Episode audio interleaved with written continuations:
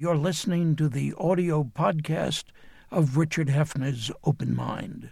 For more information, visit 13.org slash open mind.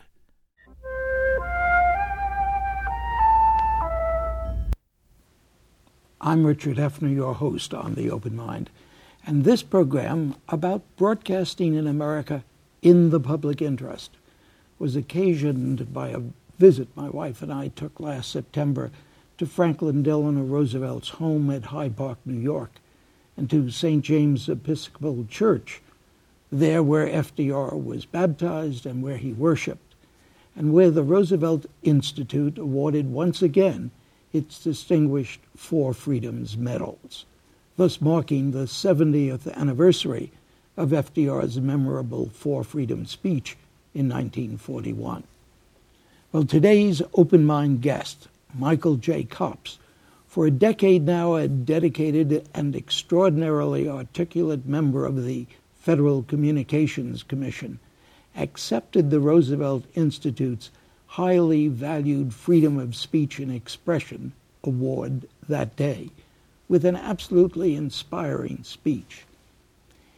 In our own generation, in our own country, Commissioner Copps insisted, these freedoms have been pushed back by special interests that have ravaged journalism and left in their path of destruction a diminished and too often dumbed down civic dialogue. Freedom of speech and expression, my guest continued, suffers from the excesses of financial speculators who are more interested in the bottom line on the quarterly report than in quality news. It is further impaired by a federal government absent without leave for more than 30 years from its responsibility to protect the public interest. Instead, Commissioner Copps boldly offered government, and I speak specifically of the Federal Communications Commission where I work, has abetted the decline of our small d democratic dialogue by failing to insist that the people's airwaves serve the people's interest. In an even more recent speech, my guest, now leaving the FCC, said, Let me be very candid. Two years ago, I thought we would be well on our way to a better media landscape by now. We had a new team in town, majorities where we needed them, and opportunities galore to correct media mistakes of previous years. Still, whatever the cause, the hopes we harbored and the dreams we dreamed of a better media seem little closer to realization now than they were then. So, Mr. Commissioner, tell us what happened. Well, first of all, let me thank you so much for having me on the show. Let me explain the uh, point that I usually am uh, hatless at affairs like this, especially indoors, but I had a little surgery that did some disfigurement to my head yesterday, so I thought it would be more pleasant for your viewers to uh, view me this way. Uh, what happened was, I'm a believer in cycles in American history, the old Arthur Schlesinger uh, uh, thesis, and we waited for a long time for a period of reform to come around, uh, many, many years. And uh, finally, I thought we had it in uh, 2008, and I think in some ways we did, but insofar as the media issues uh, which are my passion at the, uh, at the FCC, we haven't come close to making the progress or even a down payment on the progress uh, that I want to make. Our news and information infrastructure has failed us at a time when this country cannot afford to have its news and information infrastructure fail it. Well, tell me, given the hopes and aspirations, why didn't it happen in the Obama administration? Well, I think it's a matter of uh, priorities. Uh, I wish I could say that I uh, was sufficiently uh, eloquent to uh, gather three votes at the commission for everything uh, that I wanted to do. we have some jurisdiction, as you know, over the broadcast industry. I think a good down payment on media reform would be to have a licensing system that actually had some some meaning attached to it and some teeth in it used to be years ago. Uh, you will recall this when uh, licenses were given to broadcast stations for a period of three years. The end of three years, uh, they came in to, uh, to get relicensed, and we had a little series of 12 or 14 guidelines. I'm not saying it was a golden age and they were beautifully enforced, but we had some guidelines, and we put the guidelines here and the application there and kind of went down uh, uh, the list. Uh, are they uh, communicating with their listeners in their uh, markets uh, of service? are they reflecting diversity in their areas? Are they showing news, political broadcasts, all the rest? And you didn't have to meet every one of those, but if a station was making a good faith effort to be a good citizen and to pay back its free use of the, of the airwaves, they got their license renewed. Uh, fast forward now, every eight years, a broadcaster sends in a little postcard, basically, and uh, no questions asked. Usually, without even looking at the at the public file, uh, they get that license. Uh, they get that license back.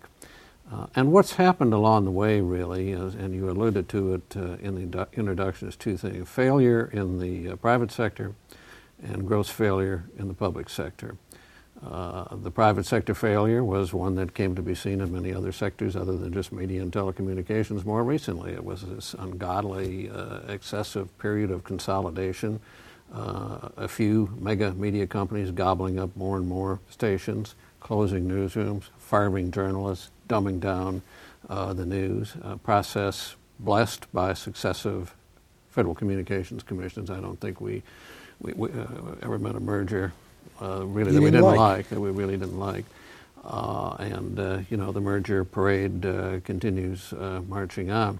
But in addition to that failure and that uh, misbehavior, I would call it really in the private sector, was a dereliction of the public sector, walking away from all of these public interest responsibilities. President Reagan, newly installed in 1981, sent us an FCC chairman who said, you know, the television set is really nothing but a toaster with pictures, just another appliance. And that's how they proceeded to conduct their public interest oversight of that appliance. Uh, nothing at all. Uh, again, shortened the licensing period, but more than that, did away with the, with the guidelines. There were no expectations. And without expectations, I think we invited the dumbing down of the news. We invited that uh, uh, destruction of our uh, news infrastructure. You think that could be reversed? I think it can be reversed. I think it's going to be uphill, but uh, I think we have to make the effort because the travails that did so much damage to old media, traditional media, newspapers, radio, and television, I think those trends are coming to be uh, seen in the new media too, that kind of consolidation, uh, that kind of control by a few. And if we allow the dynamism and the life of that internet, broadband and the internet, which opens up such incredible opportunities for, for every American, if we allow that to go down that road of uh, consolidation, I think it would be a, a historical tragedy of, of, major proportions. But where and how? I understand in terms of broadcasting, mm-hmm. licensed broadcasters. I understand how you, the FCC right. ran out on its obligations right. there. How does it assume such obligations with the newer media? Well, uh, you can't assume them. We have to have a public discussion about it. Most of the debate in the last few years has been about access to the internet, and that's where the Federal Communications does have some authority because it's the telephone companies and the cable companies who control that access to the internet. And if that access is going to be controlled by a few mega companies, in most areas you have at most two choices, in some areas only one choice of how you're going to get to that internet if you're going to allow that to continue with the possibility of erecting toll booths uh, uh, along the way, you're really closing off access uh, to the internet. So the first thing is to provide that uh, access and to ensure that uh, longer term, we have to have a uh, discussion in this country, and it won't be a simple one about how does the new media reflect the public interest. Nobody wants to regulate uh, uh, the internet. Nobody wants to sit there with a green eye shade overseeing uh, everything everybody does. You couldn't if you wanted to because it's a global phenomenon and all that.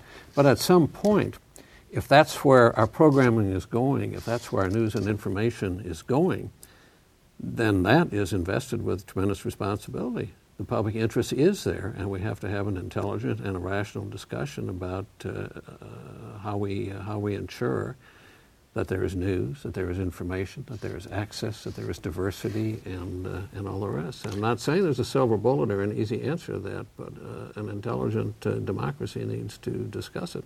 But I gather you are saying that an intelligent democracy willing to discuss it and its government or its bureaucracy, if you will, discussing it can arrive. You, you see room there for even having these new devices serve the public Yeah. interest. Oh, absolutely. And they should serve, I mean, our new town square should be paved with broadband bricks. And it should open up an opportunity for people not just to speak. I mean, there, there are very few barriers to getting on the internet. A lot of barriers to being heard. How do you actually get heard? How does. Uh, What do you mean by that? well, That any one of us barriers. can sit down on the keyboard and write a message and send it into the blogosphere or, or wherever, but uh, how do we have any guarantee anybody's seeing that? Uh, how do we know this is a vehicle that even encourages that sort of uh, dissemination or reception to news and information? One half of 1%, I'm told, of the hits on the, on the internet have to do with news. And a goodly percentage, a vast majority of that, like 80 or 90%, is news from traditional sources. So when people say, well, this fella Copps, he's just old timer, he's talking about radio and television, you know, you got to get with the future. Uh, it's a seamless thing. Over 90% of the news that you and I see and hear and look at every day, over 90% of it comes from that newspaper newsroom or the television broadcast newsroom. The problem is there is so much less of it because of all the consolidation, because of that, oh, we've got to pay off this huge uh, transaction fee now uh, for, the, for the conglomeration that we just went through. And the first thing that gets cut is what? It's the newsroom, it's the reporter. So we've got in this country thousands and thousands, probably tens of thousands of reporters who are walking the street in search of a job when they should be working the beat in search of a story. You just shudder to think about the stories that are not being told every day that this democracy needs to know, the people who are not being held accountable that need to be held accountable. We've got 27 states, I am told, that don't have an accredited reporter on Capitol Hill anymore. How do you hold people accountable? How do you hold the, the Congress accountable? And they, the first ones tell us. Uh, uh, Senator Dodd uh, gave a news conference, I think, uh, shortly before he uh, left, and said, you know, there used to be 11 reporters covering me pretty much, uh, pretty much every day.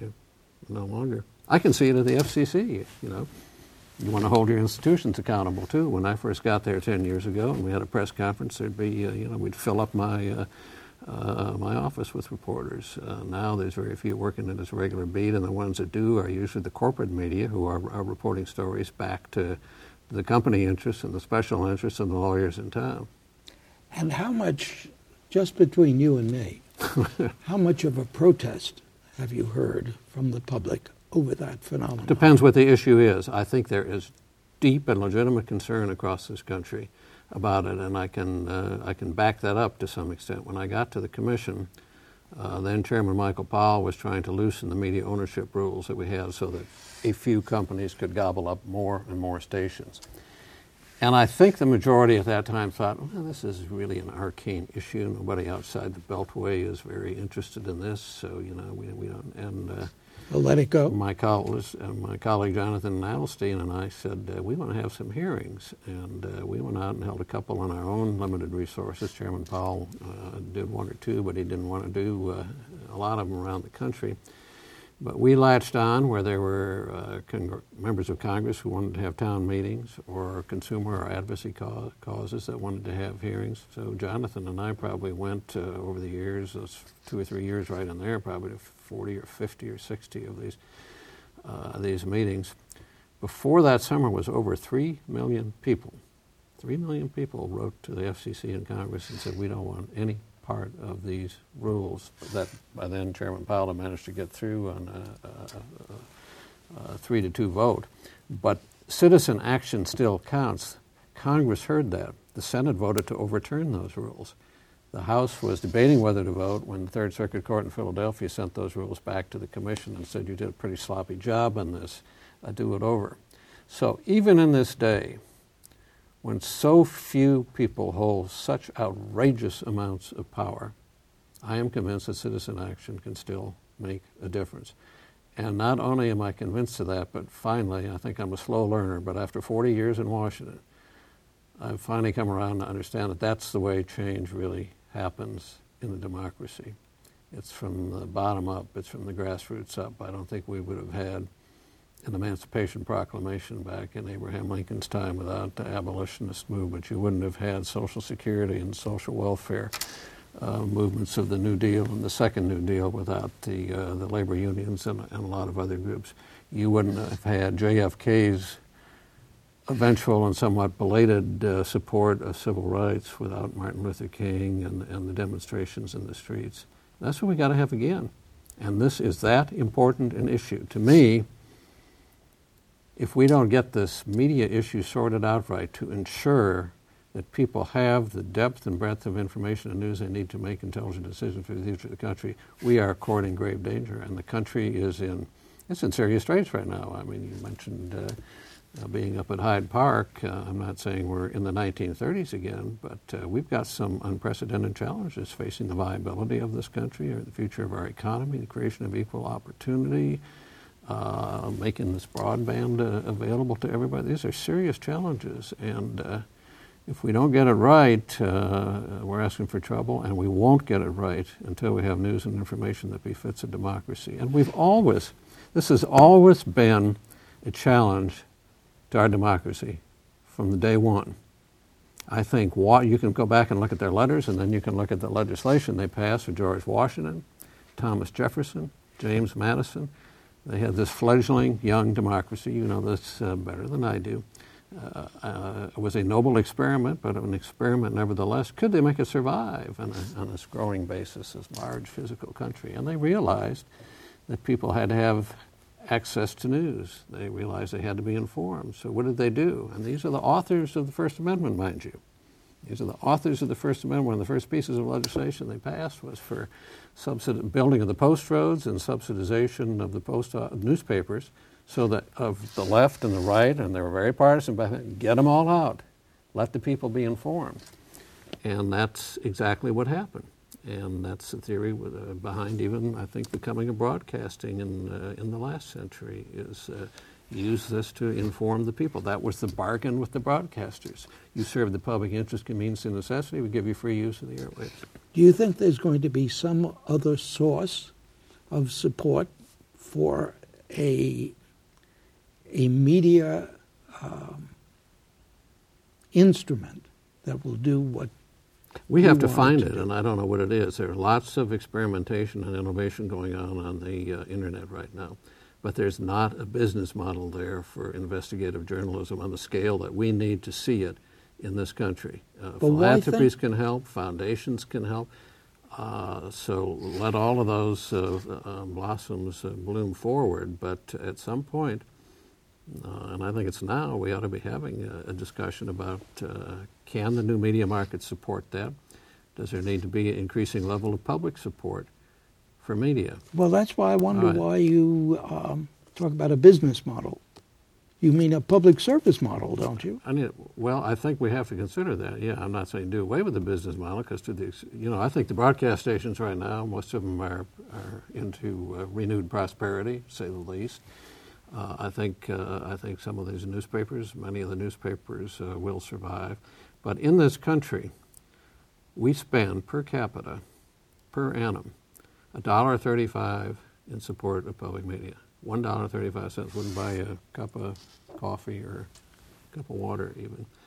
Uh, a lot of countries spend 75, 100, 150. I was in uh, dollars per annum per capita. I was in uh, uh, Sweden not so many months ago. Again, it's very different. I'm not saying let's emulate what they do there, but it's like every household there pays like $400 a year in support of media. I'm not advocating that, but I, but you have to you have to have a reasoned discussion, which is very difficult to have in the current political environment. Uh, is that really adequate? Can we get the news and information we want on a buck 35, uh, backing up what the commercial stations are doing or failing to do. And we're just not getting the news that people need by watching the, the nightly news. And it's I'm not sure, there.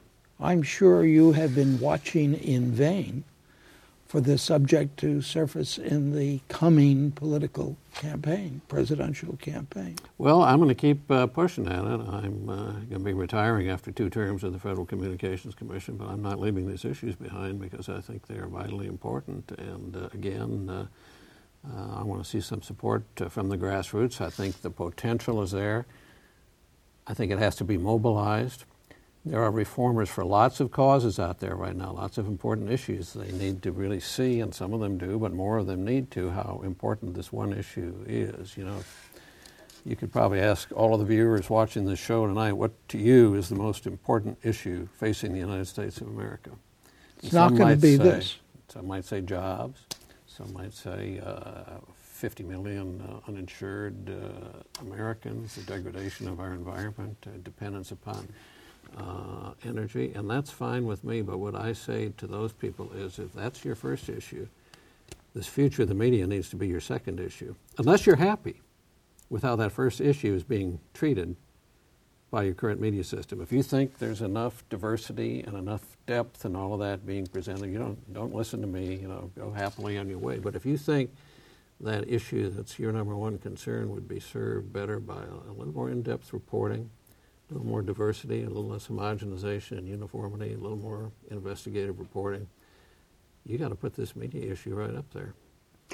50 years ago, the guest whom I'm going to tape next week, Newton Minow, Mm-hmm. made his famous vast wasteland uh, speech. indeed. You think anybody could make that now and get the kind of reception he did?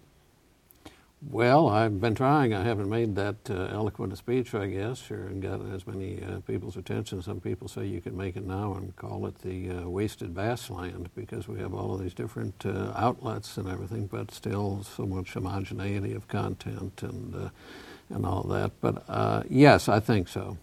I think you can actually. I wondered when got- I watched you up at Hyde Park, where do you get this uh, spirit? And, you trained as a historian, I trained as a historian. You're so much more optimistic about what is likely to be done in our times. I think I'm optimistic about what is possible to get done. I'm not, Okay, I'm I not putting all the chips on the table and say this is going to happen and sit back and relax because it's not going to happen without a concerned citizenry expressing itself uh, forthrightly on the importance of these issues. I don't, you know, I don't think uh, people in power, uh, uh, a lot of them necessarily oppose what I'm. Some of them do, but a lot of them don't. But they're not going to put the chips on the table and do this unless they know that there somebody out there is really going to say thank you or somebody is pushing for this. There's got to be some political support that comes out of this, and I think there can be if you present the uh, present the issue right. But it hasn't been the uh, priority that I hoped uh, it would be, and that gets back to your first question. You know, what uh, what happened, and uh, why haven't we had this uh, this kind of reform since? Uh, the question that goes along with it is, for me, are there voices uh, one can hear now besides your own? Oh, I think there's lots. I think there's, but you know, I think a lot of people are are interested right now in this future of journalism. What has happened in journalism? It's easier to get attention on this issue on the future of journalism and talk about it from that perspective than it was when I was talking about the media ownership rules back in 2003, because the big media people didn't want to go anywhere near that issue because it was their ox that was being gored when you talked about tightening the uh, ownership rules rather than loosening them. I think there is an interest in this. But what we have to have is, is the kind of uh, coverage, like when, uh, uh, when there are big uh, media mergers or when all these different reports and books come. There have been some wonderful books written on, uh, on the future of journalism, but uh, sometimes you look in vain in the big uh, magazines and newspapers for the, the kind of reviews that they really, really deserve to have. This needs to be teed up as an issue, and it's, I, think, I think the publishers are wrong if they think there's no no interest in this issue. Well, I wasn't talking about public interest that can be generated. Mm-hmm. It's really talking about the leadership that you were calling for. Mm-hmm. Is there that leadership? There are people, I think, uh, in Congress uh, that are very interested in this issue. I don't think, again, and I'm, I'm, not trying to speak for the administration, I'm not a member of the administration, I'm a member of an independent uh, uh, agency who actually went there uh, uh 10 years ago, but I think there are, uh, I think there was support uh, for my stance on consolidation. I think Senator Obama made clear that uh, you know he had concern about uh, some of the media consolidation uh, that deals. Was Senator Obama through. and President and, Obama and bringing the public interest back. So, uh, so my point is, I don't think there's opposition to that. But again, it's how do you get it on that list of priorities? How do you get that attention for it? And how do you provide the motivation for them to proceed and get this done? Are you uh, asking for suggestions, or do you think you know that in the years ahead what path you're going to follow? No, I'm looking for suggestions.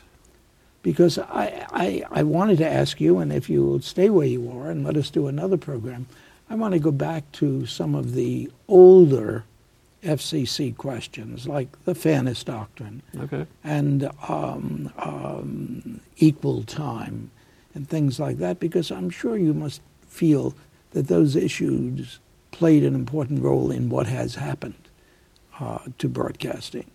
I think they did. I think they were important issues. Uh, I think we need to frame our policies going forward in the lexicon of the 21st century uh, rather than debating whether we should bring back something that may have been, uh, may still be appropriate, but was perhaps more appropriate back uh, 30 or 40 uh, years ago. Well, our time is up now, and you may tell me my time is up as an old timer. I think that may be the reference that you're making. But stay where you are. We'll do another program, Commissioner. Thanks for joining me today. Okay, thank you. And thanks to you in the audience. I hope you'll join us again next time as well. Meanwhile, as an old friend used to say, good night and good luck. And do visit the Open Mind website at 13.org slash openmind to reprise this program online right now or to draw upon our archive of 1,500 or so other Open Mind and related programs. That's 13.org slash openmind.